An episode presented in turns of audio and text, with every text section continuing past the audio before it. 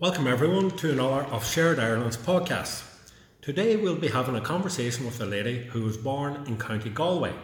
She has an honours degree in international relations and has a master's degree in law. She has worked in Bangladesh, Haiti, and Zambia. She was elected to Belfast City Council in 2011 before becoming an MLA. It gives Shared Ireland great pleasure to welcome along Claire Hanna from the SDLP. Welcome, Claire. Thank you. Thanks for having me. No problem, and thank you for giving up some of your time today because I believe you were up in Stormont this morning. Um, welcome our new Prime Minister Boris Johnson to No, no, I was up in Stormont, and uh, uh, by coincidence, I, I wasn't. Uh, no, I wasn't there for that meeting, but I did see the, the circuses in town with all the, the, the circus. yeah the cameras and all that kind of stuff. Yeah, Very good. And you don't do circuses, no? I'm trying with juggling, maybe with. Uh, Claire, I alluded there at the introduction you were born in Galway. Mm-hmm. Uh, could you tell us a little bit more about that? And I suppose maybe when you're at it, what your background is, what your early years was like, and maybe what shaped your political thinking? Yeah, um, yeah, I was born uh, just in, in Connemara, just about sort of 10 miles outside of Galway. Um, I'm the youngest of four, and my next sister up was born in Galway too, and the older two in Dublin. My parents are from, um dad's from Belfast, West Belfast, and mum's from Warrenpoint, but they had lived down south from about 75 to 85. Um, and yeah, so my dad, my dad was working for Údarás and the Gaeltacht in, um, as I say, in Connemara. We had a glorious few years um, there, and when we moved to Belfast in 1984, um, my dad had taken a job as General Secretary of the SDLP. You kind of sometimes they go, what exactly were you thinking bringing four children under 10 to Belfast in the 80s? And I think it was supposed to be a fairly temporary move, and we actually ended up holding on to the house uh, in Galway. And anyway, it, it, it wasn't, uh, it, it ended up um, being a, a lot longer, but we still have kind of strong connections in Galway, and I'm up and down fairly frequently throughout um, the, the year. Um, but yeah, just I mean, it's a, it's a it's a it's a great spot, but um, I get to deny Belfast if it's worse and go, oh no no, sure I'm from Galway. But, Yeah, but to be fair, I've spent sort of seven or eight times as many years living in Belfast. Um, I also mentioned in my introduction there you have an honours degree in international relations. That sounds like a, a pretty decent qualification. You, you made it sound you made it sound terribly impressive there. Well, t- I um at, at uh, 18 after school went to school in South Belfast I uh, actually knew everything. I had literally nothing to learn at Of that course, age. like so, so yeah so I took um, I kind of knew uh, at that point university wasn't for me and um, uh, I just wanted to get it into work. I just wanted to be kind of earning money and doing stuff and then I did touch lucky for a couple of interesting jobs over um, you know over those years. So it was sort of in my late 20s I went back and did the degree Very with good. the Open University which I loved I must say. It's a great way to great way to learn great way to get a qualification great way to fit it in with you know work life with family life um, and I was I was ready to learn if you know what I mean whereas um, when I was 18 I just probably wasn't that interested Exactly, yeah. and then after that a couple of years afterwards like 2014 15 16 did, did the masters in, In in law. law and governance at, at, at Queen's and actually was just finishing that was just about to start my dissertation when I went into the assembly so that was a hectic couple of months sort of winding up my old job and getting the dissertation written and trying to find my feet in the in the assembly. But again, you know, I think when you're a bit older, you probably are more focused. You've got a bit of sort of onboard knowledge just from living in the world and Life. living in workplace and stuff, and just yeah. So I loved it. And tell me a little bit about Bangladesh, Haiti, and Zambia. Yeah, I worked for Concern Worldwide for uh, for for more, or less ten years. I started. Um, I had worked before for, for Comic Relief for um, looking after the Red Nose campaigns for a couple of years, and then um, yep, started a, a three month contract with Concern, looking after a, a, an education project um, about people living with HIV and AIDS, and then kind of ended up staying there for ten years in different roles in campaigns and advocacy and, and some media. And in that time, I had the opportunity to go out uh, in, in Zambia and Bangladesh. I was travelling with journalists and mm-hmm. showing them, um, you know, the, the, work that we're doing, the work indeed that kind of is funded by, um, uh, you know, work fundraising in Ireland and in Haiti it was uh, I was doing a kind of a review after the earthquake you remember mm-hmm, in in, uh, in 2010 obviously huge amounts of money um, was put t- towards the rehabilitation effort and it was writing up a lot of it from the EU and from the Irish government and from UK government and I spent quite a bit of time there just pulling together evidence and, and documenting some of the work that had been done. But I tell you what there is nothing that gives you a sense of scale and proportion mm. than, than than overseas development work and I suppose you know how you how you do public services uh, in, in really challenging environments. Would, would I be right in saying that that type of work was more than a job for you, that it was a passion? Oh yeah, I mean, I, I think, yeah, ab- absolutely. And I suppose I've been lucky in, in Maine with jobs that I've had that you do, I don't know, uh, yeah things that sort of make you tick and that you do mm-hmm. feel you're you're you're you're contributing to some sort of positive change making a difference? Yeah, yeah. during the working day. And and I, I was lucky enough to just to thoroughly enjoy them and find them professionally stimulating as well and mm-hmm. you know. okay very good uh, you mentioned there that the reason why your father took the family up to Belfast was to become what member? Yeah, General Secretary, General which is kind of, you know.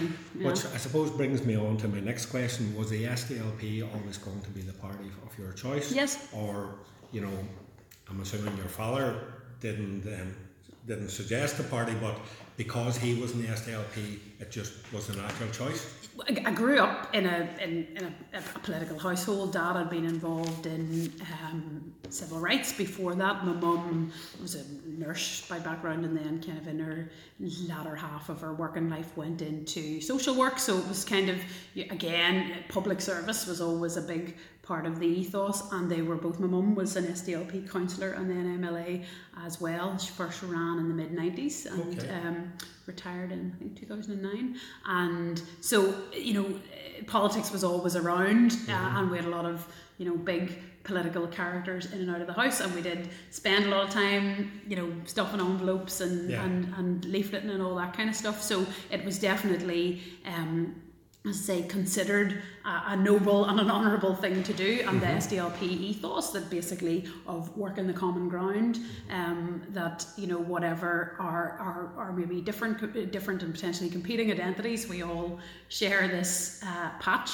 I grew up in South Belfast in probably what's still one of the most integrated neighbourhoods in uh, in Belfast, and that that has definitely shaped my outlook um, as well. So yeah, and I mean I was kind of involved in the SDLP, just you know helping out, and then it was probably in my mid late twenties that I got more involved independently, and you sort of you know you want to kind of shape the policy a wee bit more. And at that age, I was just getting a bit more interested in the nitty gritty of local stuff as well about you know your local local services and stuff. Mm-hmm. So um, I, I, must say I wasn't somebody who was always kind of you know working towards or hanging out for a political career. As yeah. I say, I was enjoying my own work and I was just I was enjoying my life basically. But um, yeah, I ran for council in 2011 when I was just kind of probably just turned 30 or, or going 30 but um, I know I know it's okay.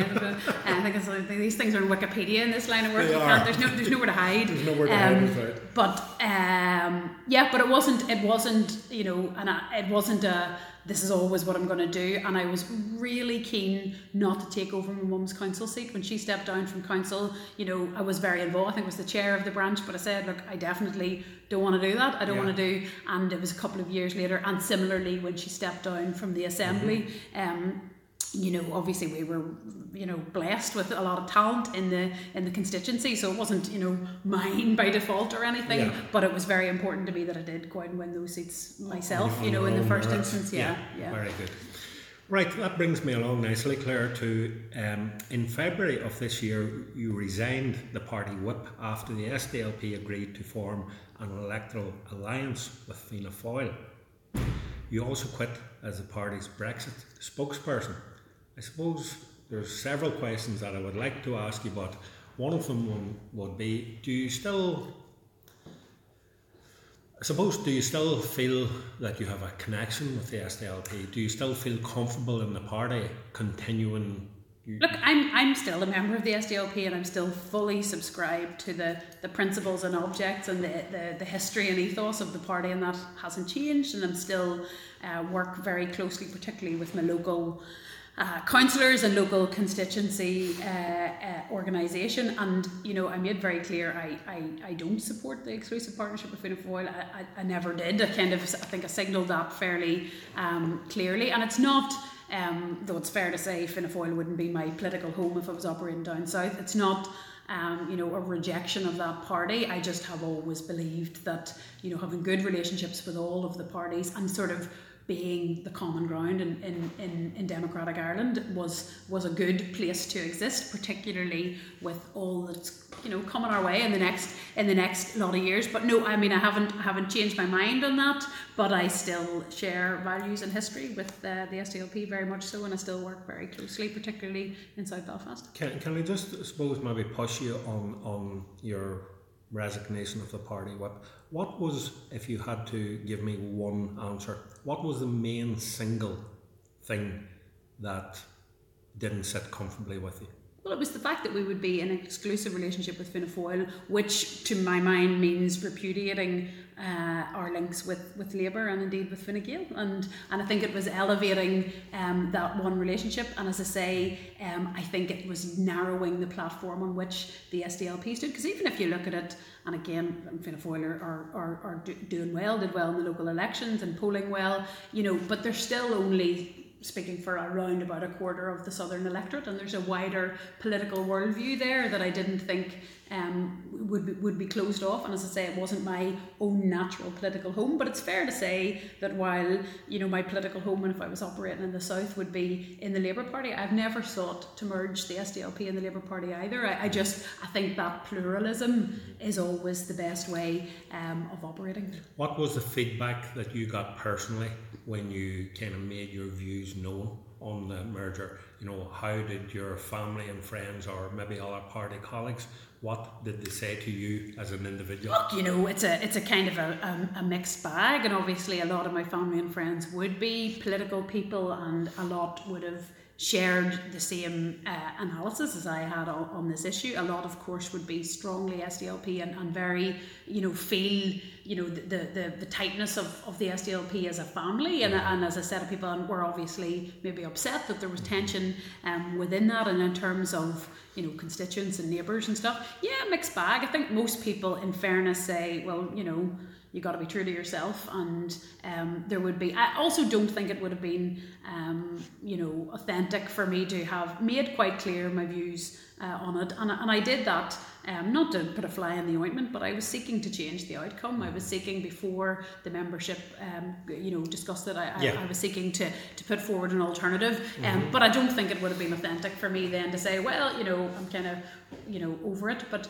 but like I say, it's kind of on, on very many policies and on kind of long term uh, achievement of, of shared aims. I, you know, I'm not I'm not off the reservation as such. We just, um, you know, things are in a, and I see where the SDLP leadership were trying to get to with it. We're in a very difficult place politically, yeah. and the platforms and the outputs and the ways that you can influence policy and change mm-hmm. outcomes for your constituents are very limited and closed off to us. And I can see why it made sense. The rationale was there for some people. It just it doesn't sit with my own politics. You, you mentioned there that you can see where the SDLP and I suppose the leadership were coming from, and it, you've just brought a thought to my head. Do you think the fact that the SDLP currently have no MEPs, have no MPs, and without meaning to sound um, MLAs are locked out. Yeah, you're yeah, of yeah. course, of course. Do, do, you think they were trying to maybe, um, I suppose, make themselves more relevant by joining what they would say a bigger party? Absolutely, absolutely, and I can see the logic of mm. that uh, position, and I can absolutely see the logic of uh, an all island dimension. And I think increasingly, um, and, and, and where we're all going to politically, um, I, I think that makes sense. But I don't think this was the only way to do it. I mean, yeah. I know just as it happens, just by taking up invitations, like I've been speaking at events in, in just going around in Dublin, and Wexford, and Cork, and Galway, and Donegal over the last few months, and trying to participate in that conversation. Mm-hmm. I just I don't think that was the only way yeah. to do all Pulse. But I don't want to dwell on that. By the I don't want to because I don't like to get into it. I'm not I'm not dismissing that aspect of the conversation, but I do want to get into the the, the substance of it. You know, and in some ways we just disagree on the yeah. on the yeah. technical technicalities. And to put this. Um, Fianna Fáil question to bed finally. Question looking, five. looking back now, would you do the same thing again? Uh, yeah, I haven't changed my view. So okay. I, I genuinely try to go as far as possible with my gut on things and be honest about where I stand on things. So yeah, I'm, I can not imagine I would have. I would have. I can't imagine any scenario where I would have taken a different course of action. Okay, that question was now firmly put to bed. okay, good. But yeah, I'll bring it up accidentally over something. Recently, uh, Claire, you spoke at the MacGill Summer School and you said, and I quote, hopefully accurately here, a border poll should be the last and not the first piece of the jigsaw. And I'm assuming your key point here was preparation is everything, and that must come 1st mm-hmm. How do you see this preparation taking place, Claire? And should a new All Ireland Forum be set up to discuss and formulate a plan and a way forward? Or can you expand on that yeah, for well, us? firstly, I have to confess, and I went actually after the fact, after I'd said it, um, and Google. I heard that phrase. I think it was Alex Salmond actually who said that, that. That years back, I remember reading what I thought was a very good speech. That basically you don't, and I firmly believe this. You don't go right. Let's put the question and then let's put everything in place. You you, you do the preparatory work, and in the same speech, I outlined a lot of the ways that that you do that. One of which is, and the primary one should have been use the institutions people like John Hume and Seamus Mallon knocked their pants in to get, right? So the north south dimension yeah. in both Sunningdale and then in the Good Friday Agreement, which finally stuck, they really like that was the hill they nearly died on in terms of getting that into mm-hmm. the into the, the structures, a strong mechanism by which to advance north south working and by which to synchronise our economies and by which to, to, to integrate and unite people. And I don't believe they have been effectively used if you, I mean, there's a few advances, ironically, in the health that were under the UP minister, and obviously some that have happened by the market, and then some around things like energy. But there are loads of what you could see as low hanging fruit that I don't mm-hmm. think have been pursued. Now, I'm not saying it was completely straightforward, and but I don't think I, I I'm, I'm open to correction here. But somebody can show me, you know 10 20 years of loads of things people have tried to do uh, that haven't worked out. Uh, but i don't i don't think people have, have, have, utilized those. And basically the way now obviously brexit does accelerate and put an entirely different uh, complexion on the conversation but really what you should be doing is people should you should integrate those services around border areas and then in further ways and europe was doing a lot of that. And then people should be looking around and saying we're operationally united. People are in the same place, kind of, you know, culturally and in their worldview. Let's put the question. It's a bit like, you know, I'm not going to do any twee marriage analogies, but you know, you get to know one another first and you build up a relationship. You don't in my book do an arranged marriage mm-hmm. that uh, and then or set the date and then start to get to know uh, one another and to do that preparatory work and otherwise otherwise and, and the, the point i made is that you don't build a modern pluralist country on on kind of slipping it through in a period of chaos and fear where you then potentially have a very sizable minority feeling perhaps the way that the nationalist minority felt in the years and decades and potentially century after uh, partition that's not a good start if uh, if you can help it the other thing I kind of and I'll come to your question certainly about the New Ireland Forum which was in the same speech is about the tone. And as I say, um, I live a reasonably north-south life in that I, you know, up and down to Galway a lot. I'm married to a Dubliner, so obviously up and down to the in-laws a lot, and have just a lot of friends. And I, you know, I sort of, you know, just tune into uh, southern media yeah. daily. So do live, and as I say, more formally in the last few months, doing a lot of those speaking events. Mm-hmm. The south's in a very different place. People yeah. are, um, if we're relying on a, a, border poll, a referendum passing in the south, just on the back of you know solidarity and people's feeling towards it, we're not necessarily going to get there. People are understandably getting on with their lives, trying to you know get through their jobs, raise their families. All you know, eh, so people aren't automatically going to go for it if we as the north are always projecting mm-hmm. tension and hostility and cost and saying you abandoned us now you've going to take us back in and all that kind of stuff. So the tone. And then the third is absolutely uh, a new ireland forum or something in that vein that actually and what it did the, the new ireland forum back in the day and i uh, i'm the proud owner of pristine copies now of the reports and the proceedings that my dad had kept. I mentioned a couple of months ago when he reporter that he is pulled them out. It just put loads of good facts into the conversation you know kind of whereas before people are doing independent reports or people are extrapolating on two sets of figures it basically gives you like credible authenticated numbers it had really good stuff on for example integrating legal systems the boring mm-hmm. detail yeah. that would have to be uh, reconciled so yes i think so but i have a, a lot of sympathy for the argument that in the middle of the conversation about brexit you would totally play into the hands of the Brexiter narrative that this is all a unity move and all that kind of stuff. Um, to, to suddenly say, and in parallel, we're doing the unity conversation would be politically bad and it would be practically bad on two grounds. Everybody's preparing for Brexit, right? Mm-hmm. All the bandwidth in, in officialdom in Dublin is working on Brexit contingency, scenario planning, all that kind of stuff. And secondly, we don't know what we're dealing with. All of that baseline factual stuff will depend on whether we do have a, a the same you know tariff regime we do have the same regulations. So uh, you know in terms of the politics and in terms of the practicalities of delivering it and in terms of where we're starting from in terms of that factual basis it makes sense to do it when we know what we're looking at with Brexit. Speaking as I do in the nature of going around interviewing people like yourself Claire Republicans and nationalists dare I say would say that when people criticise nationalists now saying that a border poll should not be talked about because Brexit is the most pressing subject. Their response to that would be they have been calling for a border poll for the past hundred years, and just bear with me here. Mm-hmm. So they would find it nearly offensive that they should not be allowed to look for what they've right. always so been looking for. I have to nail this right every time. I know any time I mention this publicly or any other uh, any other SDLP politicians or any you know whether it's Fianna Fáil, Labour, Fine Gael, people go, "What do you say we can't talk about?" it? Nobody has said you can't talk about it. What the message has very clearly been is don't put the car before the horse. Why is it always talking about set the date, set the date, set the date, and not do the preparatory work? Yeah. So I must say this kind of because I got swarmed by Twitter accounts. Why are you saying we can't talk about it? And I'm like, did you read the speech? It was you know two thousand words of how we talk about it and how we advance the conversation, yeah. and that has been the same. People like Colum Eastwood, people like Micheál Martin, people like Leo Varadkar, when they've said, you know, this is you know we need to talk about the framework, and I think particularly it has you know, from Sinn Féin, I think their their kind of pitch is anytime somebody mentions it, say stop shutting us down. But it's not. It's just saying why does have the vote always have to be the policy? Similarly, for many years, the Brexiters kind of it was always put the vote, put the poll, put the poll, and not you know what we would do outside mm-hmm. Europe. And we have come to the point where mm-hmm. they got their one wish of the vote and they don't know what to do with it. Okay. There is a new Ireland forum set up next week, for example. Is there?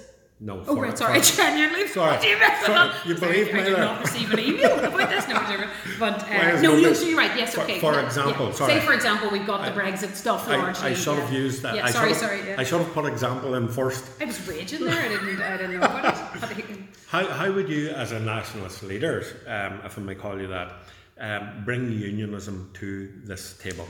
Because obviously, if it's called a new Ireland forum, if it's called whatever. Language is very important, and I suppose you know we don't want to put um, our neighbours off before we even get to the table. So how would you frame that, Claire? And, and actually, uh, a, a, friend of mine who is a unionist and an active practicing unionist, unionist turned this conversation on me before when it was something, I think it was the Taoiseach's All Ireland Forum on Brexit a couple of years ago, and I was kind of joshing about, why aren't you? And he said, if I invited you to come to a forum on reimagining the union in the next century, would you be dying about it? And no, I would not. So we yeah. have to accept where people are yeah. for a start. If this is fundamentally um, where uh, you know, this is something some unionists are fundamentally ill disposed to. There are others, absolutely, that are up for the conversation, yeah. up for uh, pragmatism. So we have to accept that. I think some of the um, let's have the conversation can be a bit patronising that only wanted, you know, let's have the conversation, but these are my terms. Exactly. And by the way, this is the end date when we're going to be pushing Yes. you for an answer.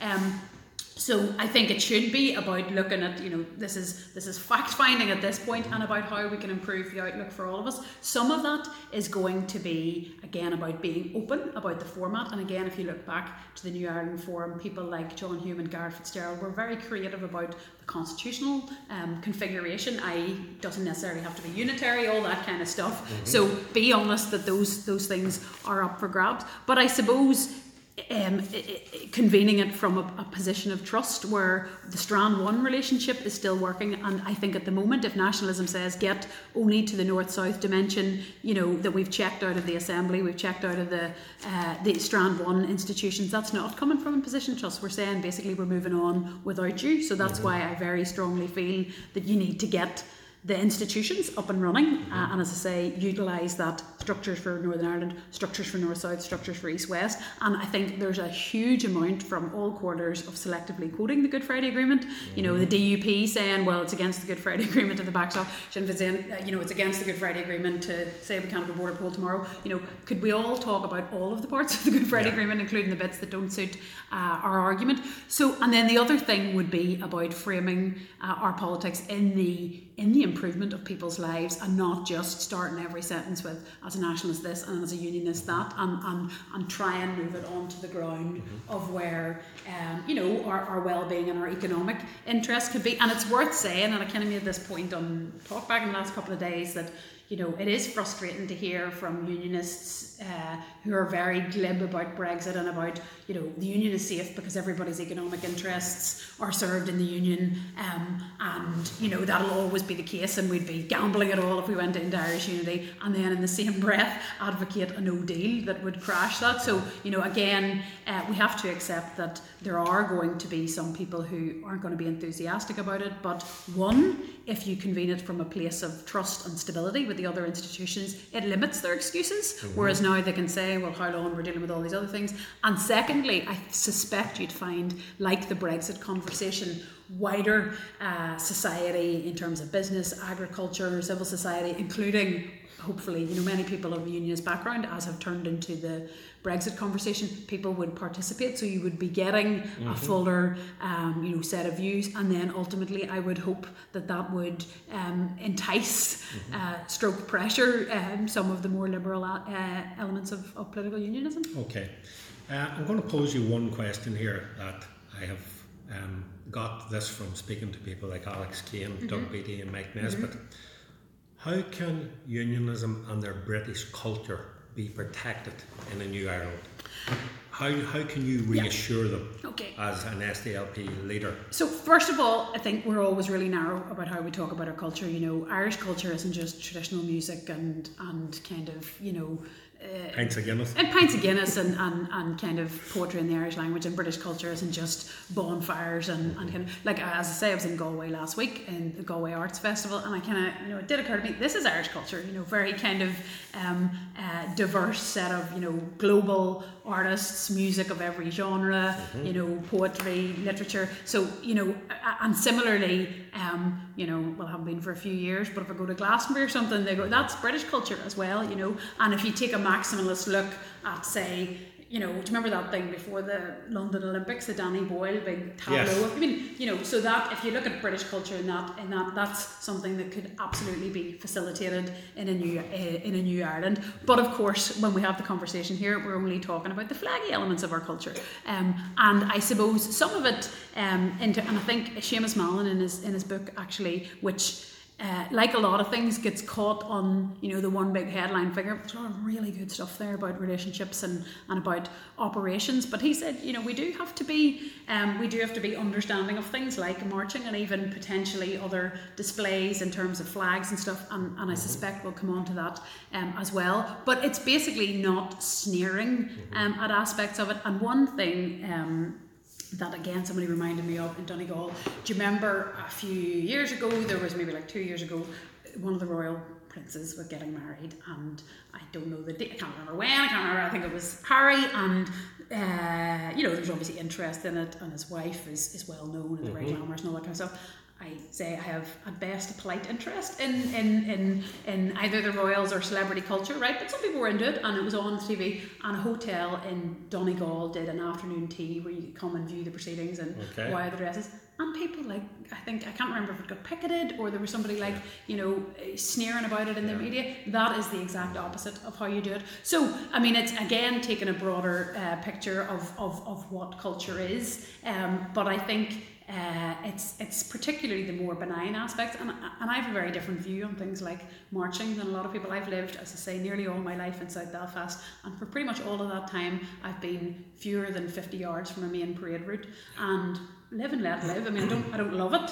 Um, and the only the only parade I've ever uh, objected to formally in my life was at a UDA uh, memorial parade here on the Ormeau Road a few years ago, about 2015. Um, and in general, if pe- people operate within a number of rules, you know, around you know behaviour on the day and, and, and kind of you know paramilitary trappings, and again. I've, I've spoken a lot about stuff like clean up and toilets and all that practicality stuff. Live and let live. It's not, and I can see the positive aspects for people. I can see, you know, that aspect of performing and music and, and, and the community day out that it is, and people catch up with their mates. And I have watched those parades by close proximity. I've also, in my time, uh, been to an 11th night bonfire. It was when my husband first moved up here from Dublin about 15 years ago with you know, a wide-eyed interest and innocence about the north. He was like, "I want to go to one," and some friends took us along. People weren't, you know, everybody there was, kind of, you know, weren't there to kind of kick the pope and do the takes down. It was a night out. It was like, you know, being to a, you know, being to a kind of a dodgy music concert or something. You know, it wasn't. So, so it, it's accepting that everybody's not doing those things to poke you in the eye. That's just part of the things that they do. You mentioned bonfires there. I did. How does the burning of election posters, um, how does that make you feel when you see them on the likes of, because we're still in the month of July here, um, how does that make you feel um, when you see it on 12th of July bonfires, as a, from a human aspect of it here now? And I know, I appreciate maybe your poster has been up, all our nationalist parties, and even I believe the Alliance Party posters have been up. Well, I think in the first instance, it's disgusting, it's regressive, it's environmentally damaging. Also, as an extremely um, miserly person, I go, flip's sake, they're six pound each. I got three elections out of my 2010 posters, and I've got two and counting out of the ones I got done for the 26. Okay. So I'm meticulous about taking them down and putting them in the shed and using them again Yeah. because one, they are hard plastic, they're difficult to recycle, and they're expensive. So, and when I've seen a couple of mine, I've been annoyed in that uh, in in that regard. But it, it is it is total coat trailing. There's absolutely no defence for it. And as I say, um, when it's not posters, I had a big I'm allowed to swear in this podcast on the Sandy Row bonfire in uh, um, 2016 uh, Glenn- Bradley done- done pl- and John Connors somebody's done plenty of it. somebody's um, somebody's mummy's sheet had uh, Councillor Hanna fuck off uh, written at the very top of the Sandy Row bonfire And I think 2016 and 17 probably because I was so prompt getting my posters down. Um, so yeah there's just I mean there's it's absolutely indefensible. In terms of personally you know it's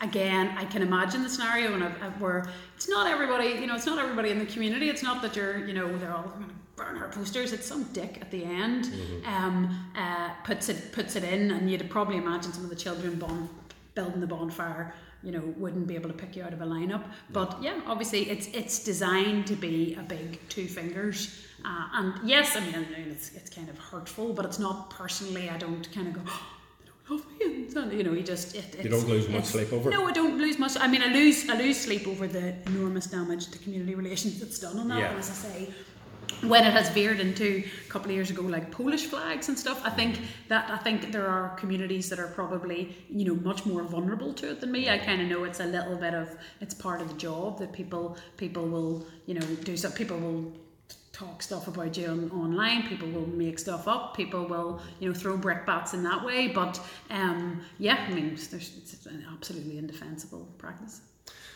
Uh, another summer, Claire, and another row about flags, and you have been quite critical of the Soldier F flags recently. How should society and I suppose maybe councillors approach and tackle this issue? Yeah, I've actually I've, I've kind of evolved my thinking on this a wee bit, and I'll explain. I mean, in terms of the Soldier F stuff, which is basically saying we support Soldier F, basically to me says we support the you know unlawful killing of our neighbours, and that was deeply offensive. And if you've spent any time uh, either reading or as I have sitting in in some of the in the, the Ballymurphy inquest or some of the material that we've seen from uh, Bloody Sunday, and in terms of what people are saying they support, it's so offensive, and you can just imagine putting yourself in the shoes of, of, of somebody who lost somebody there. And, and similarly with paramilitary flags, I just think there should be zero tolerance because, um, as well as being intimidating, it's the message that we're sending out on law and order whenever uh, the, the emblems of criminal gangs can fly unmolested. And if you're somebody who is you know, being intimidated or being shaken down for money or, you know, your kids being sold drugs by these people or whatever, what confidence are you going to have going to the police about it if, if you know, they're allowed to dominate public space for months? Can, can, can I just stop you sure, on, sure. on that particular thing? Is, is that recently I'm aware that somebody kind of tested this and they went to the council, their local council, and they, they asked what can be done to take down what they deemed to mm. be hmm. offensive flags in their area. Yeah. The council told them to go to the police. Mm-hmm. They went to the police. The police said they can't deal with it. Yeah. Go, go to the road authorities. I just, yeah. you well, know yeah, where I'm no, going with this. I do. They went to the road authorities, and the road authorities told them to go back to the, the council. Mm-hmm. So they've been sent on a full circle, mm-hmm. and it's called passing the buck. It that's is, How, it is. That's how it seems. Why can legislation Yeah, not well- be drafted and and can, why can it, as well as not being drafted, why can it not be?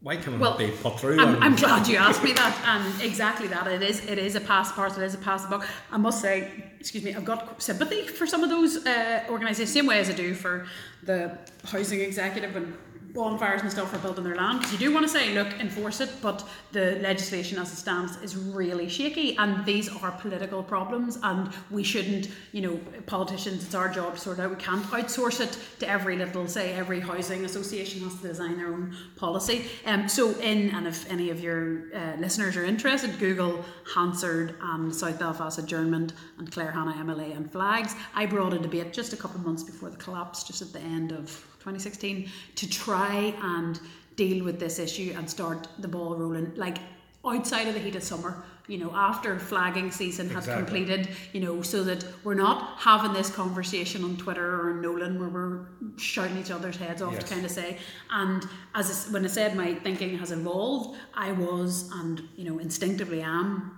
you know zero tolerance get it down in the public space but again i accept you know like I say I grew up in parts of Lisburn Road and they went up a week or two before the 12th and they come down about a week after. And I could live with that right? It's not it's it's it's live and let live. It didn't dominate the space for months and months and months on end. So if we got to a situation like that then I think we could kind of rub along in the same way as you know uh, GA clubs, soccer clubs might have something up, or we might have something up for Pride, or we might have something up for the Mela, or whatever. But you need a you need a framework in place for that. So we proposed a, a legislation where basically I would say, yeah, you know, um, you know, blah, blah blah, such and such a club, we've got to such and such a thing. I want to put them up in this area and these dates, and I would have my name down, and I would be the responsible person, a bit like the Parades Commission, uh, and and you would be engaging with it, and they would kind of make an adjudication. Now. Um, that's I mean that's a that's a starter for ten. Again, it's about regulating, not banning, and we did something similar on mm-hmm. bonfires when I was first in the assembly. My colleague Mark H. Durkin, who is environment minister, said, "Right, I'm not going to ban them. I know they're not for me, but they are for other people. So it's not saying you can't have them, but there's going to be rational metrics on how high it can be, what you can't burn, how many months of the year you mm-hmm. can take up the local green. So basically, what I'm saying is a, a, a system where they can go up on key parade routes for the big day or for I don't know the Queen's Jubilee or something, but you don't get to own the space um, with boys with scarves over their faces putting them up um, and, and not taking them down. And and I think the self-regulation and there was a, a flags protocol hasn't worked. It's been breached. There's paramilitary flags. There's flags you know, on main thoroughfares and they stay up uh, too long. So we do need a legislative framework. And then once you have that, then the authorities are empowered. Then when, when the guy you were speaking to rings the road service, they can say, here's the piece of legislation. Uh, nobody put their name to these flags and you can take them down and you can face them down. But until that is the case, each uh, each, as I say, each public body has to chart their own course because the legislation isn't there at the moment. What is there is that if I put up something advertising a disco or my lost cat or something, it's a planning regulation. Same way as if you leave an election poster up, they can get you on But you know Claire, a planning this, commission this, that. this seems to be uh, one of the, the problems is that if People I, won't engage in the rational debate. if I do go and put a poster up for the Samaritans or a disco or a charity Mm-hmm, Exactly. fundraiser, the council will take them down without Exactly. hesitation. And it seems to be the double standards and the It's a total double standard yeah. of as in not facing down these Exactly, thugs. Well, you exactly. remember a few years ago in Ballyclare, I think it was, the cops went did go in and take down flags, and I don't know, perhaps they were paramilitary flags, and it was rioting. And basically, when we uh, when we kind of give in to stuff, like who are we saying is in charge? Yeah.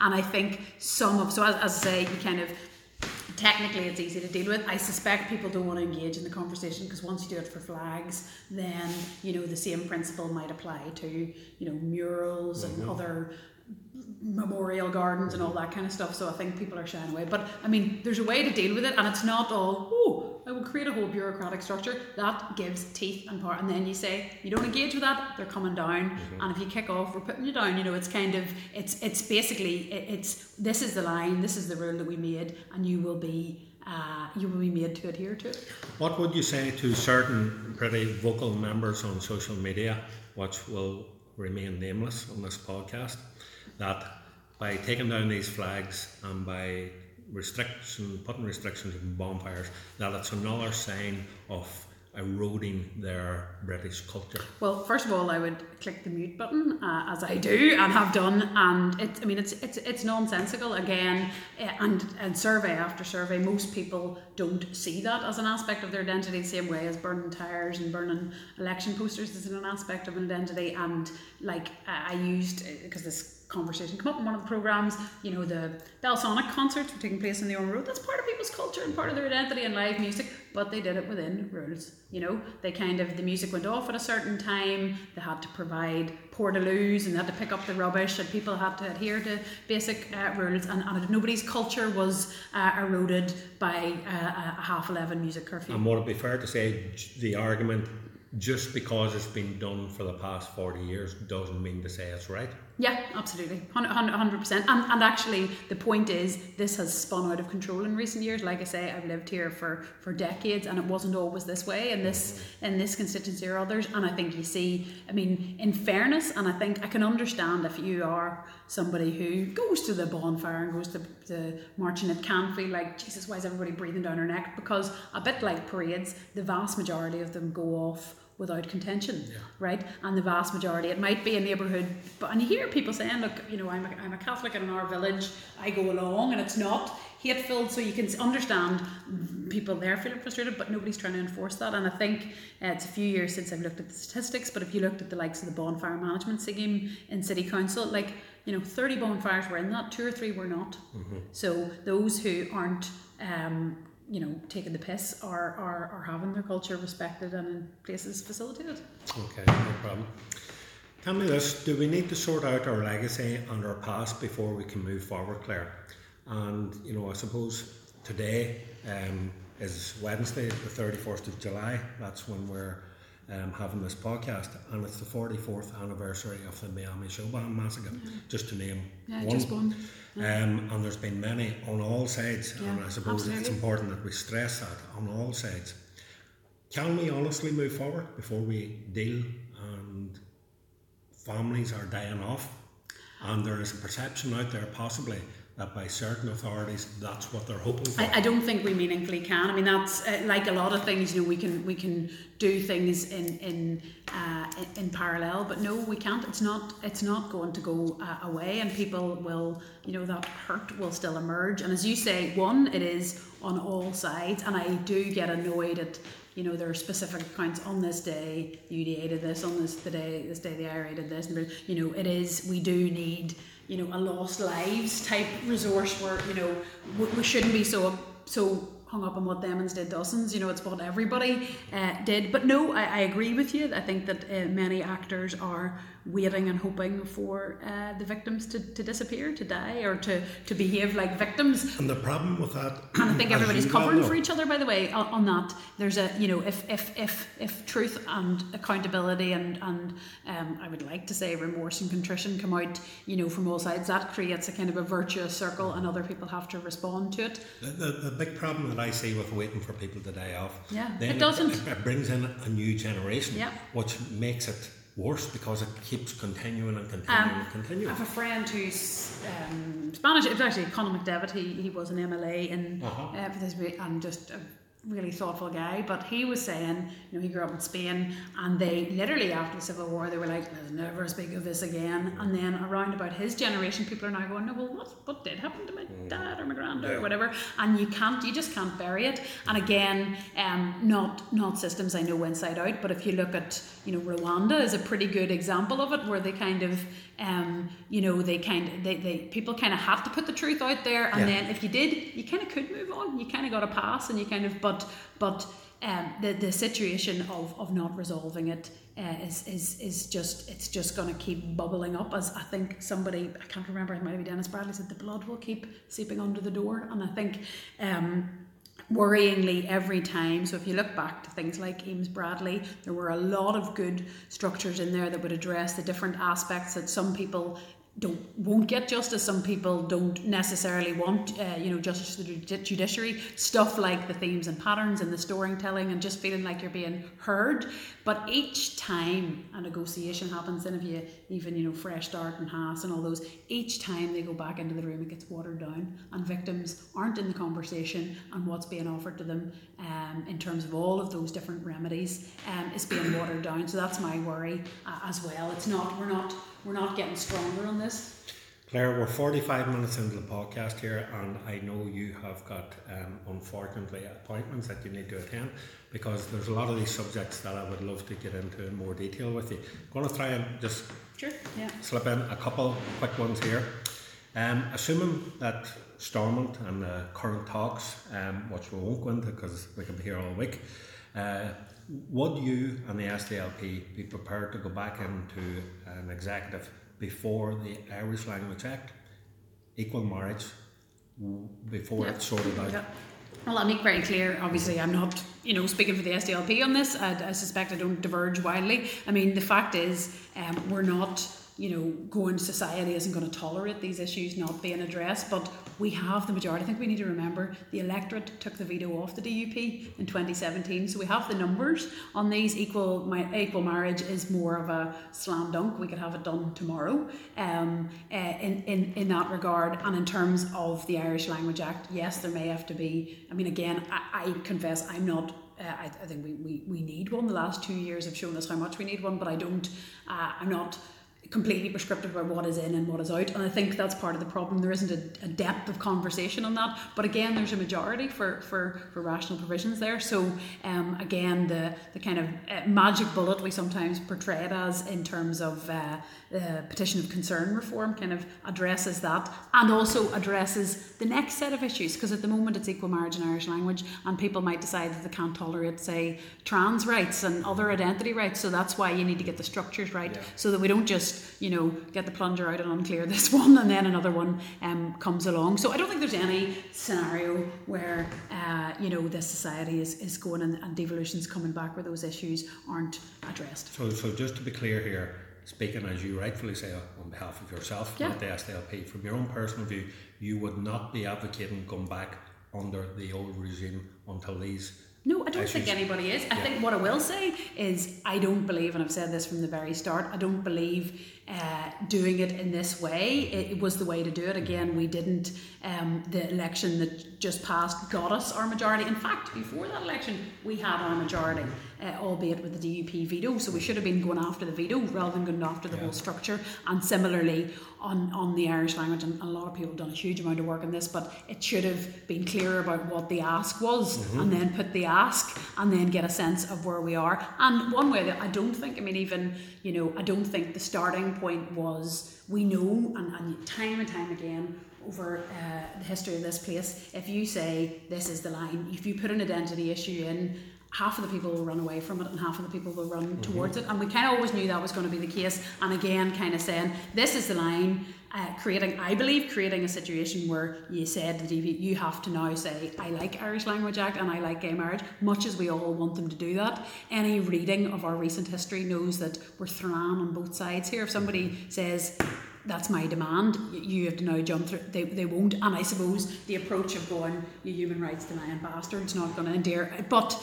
uh, that's not in any way to let the DUP off the hook for, for, for regressive behaviour. And I think they've got their answer um, from a broad societal uh, buy-in to those to those uh, to those asks. So so I will be very clear in terms of uh, there's there's just no question that they're going to go back unresolved. But you deal with the procedural flaws that will dog the next issue, rather than just going into a wee room cutting a deal on one of these issues or both of these issues. You deal with the structures. And by the way, subject for another podcast of other other many other bits of tinkering we need to do in yeah. terms of the Good Friday Agreement to accommodate politics as we currently have it. And for example, the fact 20% now of people don't identify primarily as unionists and nationalists, and we need to mm-hmm. accommodate them in the structures as well. Okay, very quickly, uh, Claire, if you'll go with me on a little journey here, mm. assuming that the executive does get up and go, whenever that may be, will you and the SDLP take their seats in a working executive?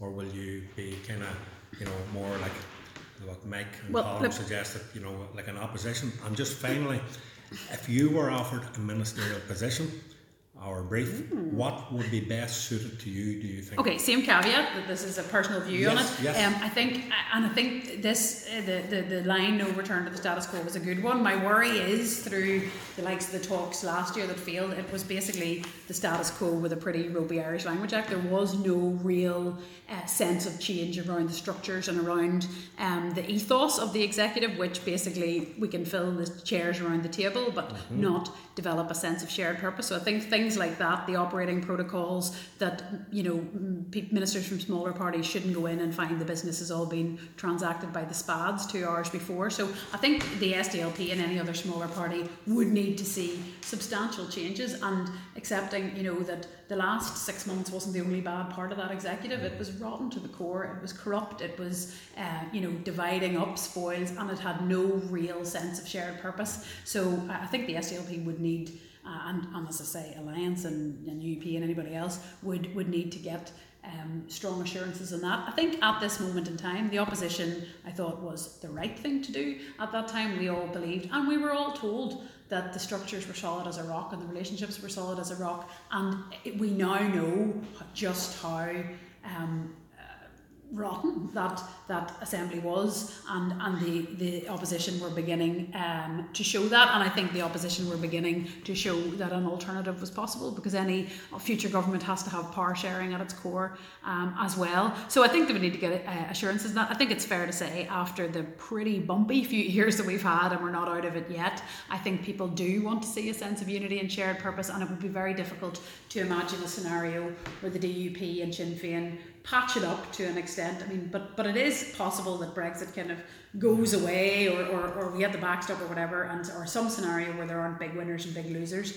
Um, and I think for the other parties to basically just firing shots across could be very difficult because we're all going to have to suspend our disbelief mm-hmm. to get this back. We're all going to have to pretend that we haven't been here five times before mm-hmm. with new beginnings. But we have to do that because, you know, we feel ungovernable, but we are being governed. Somebody in the here and now, one way or the other, there's no click your fingers, we're in our United Ireland, mm-hmm. click your fingers, we're back in the EU in the here and now, somebody is making decisions about our lives, and we have to decide how we do that in a way that's count- accountable and a way that reflects the principles of the Good Friday Agreement. So, uh, yeah, I think I think I would like to find a scenario, but I would like the DUP and Sinn Féin to acknowledge the feelings, not just the feelings of them, it's the feelings of us as well, and and and commit to a culture change and not just. I'm sorry. Uh, what, what ministerial position oh would God, you take? I genuinely, because again, nobody's knocking my door and asking.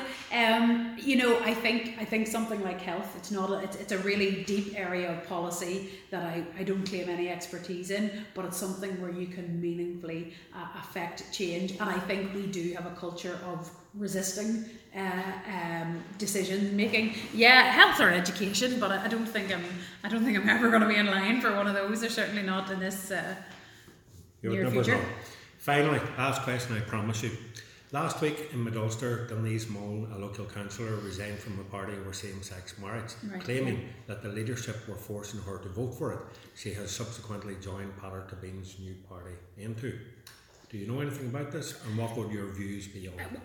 Well, look, I don't actually, other than what I mean, I know what was online and what's in the public domain. Um, and the fact is, the SDLP's um, position on gay marriage has been very clear for a long number of years, and um, so I, think that would have been very clear in in the election that uh, Denise stood in, and, and kind of she stood on that um, platform. And there's room for manoeuvre on some issues, but I think um, the issue of equal marriage is a fairly basic and uh, fundamental uh, right or wrong, really. Um, and and as I say, nobody was nobody had a had a wishy-washy policy. It was very very clear, and many people may have voted on that basis. So look, I don't. Um, uh, you know, I don't want to pile on to people, but um, I, I don't think anybody can imply that they weren't clear about that policy in the last election or the one before that or the one before that. Okay, Claire. Listen, um, I have other questions down here, for example, which we haven't time to go into today, like what damage has the RHI done to the DUP and Arlene Foster? Lots. I have lots. Okay, I have other questions like what would you say to young nationalists thinking of joining the PSNI? Um, like what is social media a good or a Well, bad platform?